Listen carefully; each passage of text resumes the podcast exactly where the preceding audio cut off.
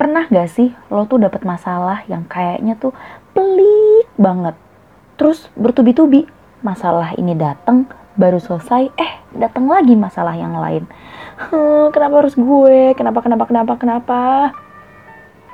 Nah, sadar gak sih itu tandanya lo masih hidup. Yang namanya manusia sebagai makhluk hidup pasti problematika kehidupan ini gak bakal ada habisnya. Masalah akan selesai saat kehidupan lo juga selesai alias wafat meninggal tak bernyawa. Sebenarnya sih gak ada masalah sama si masalah itu. Yang masalah adalah gimana cara kita menyikapi masalah itu. Hehe, dapat nggak maksud? Kalau masalah datang, sikap kita biasanya gimana?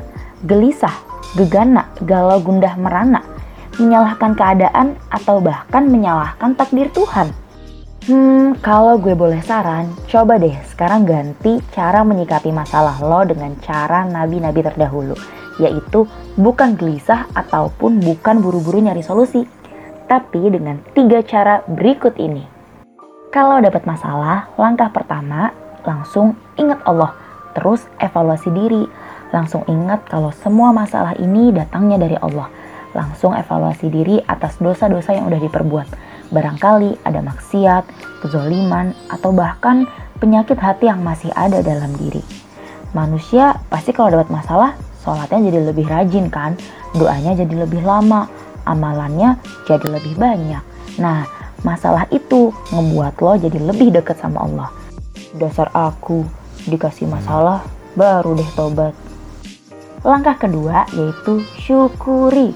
Biasanya kalau kita dapat masalah, teman-teman suka syukurin loh. Nah, kalau kita harus syukuri. Karena kalau kita bersyukur, Allah akan terus tambahkan nikmat kita kan. Bersyukurlah dikasih masalah sama Allah. Berarti Allah negur kita kalau udah ditegur kan berarti Allah peduli loh sama kita, gak nyelekin kita. Bahkan kalau kita lolos dari masalah itu, Allah tingkatin derajat kita. Langkah ketiga, kalau lo dapat masalah, sabar. Coba deh diganti ngeluhnya dengan sabar. Jangan sampai lo ngebandingin masalah lo dengan masalah orang lain. Tiap manusia kan punya cerita hidup dan kapasitasnya masing-masing. Apa? Sabar Coba deh simpulin hikmahnya dari setiap masalah lo. Hikmah ini bakal lo dapetin saat masalah ini bisa lo lewatin. Jadi kalau ada masalah, jangan galau dan buru-buru nyari solusi.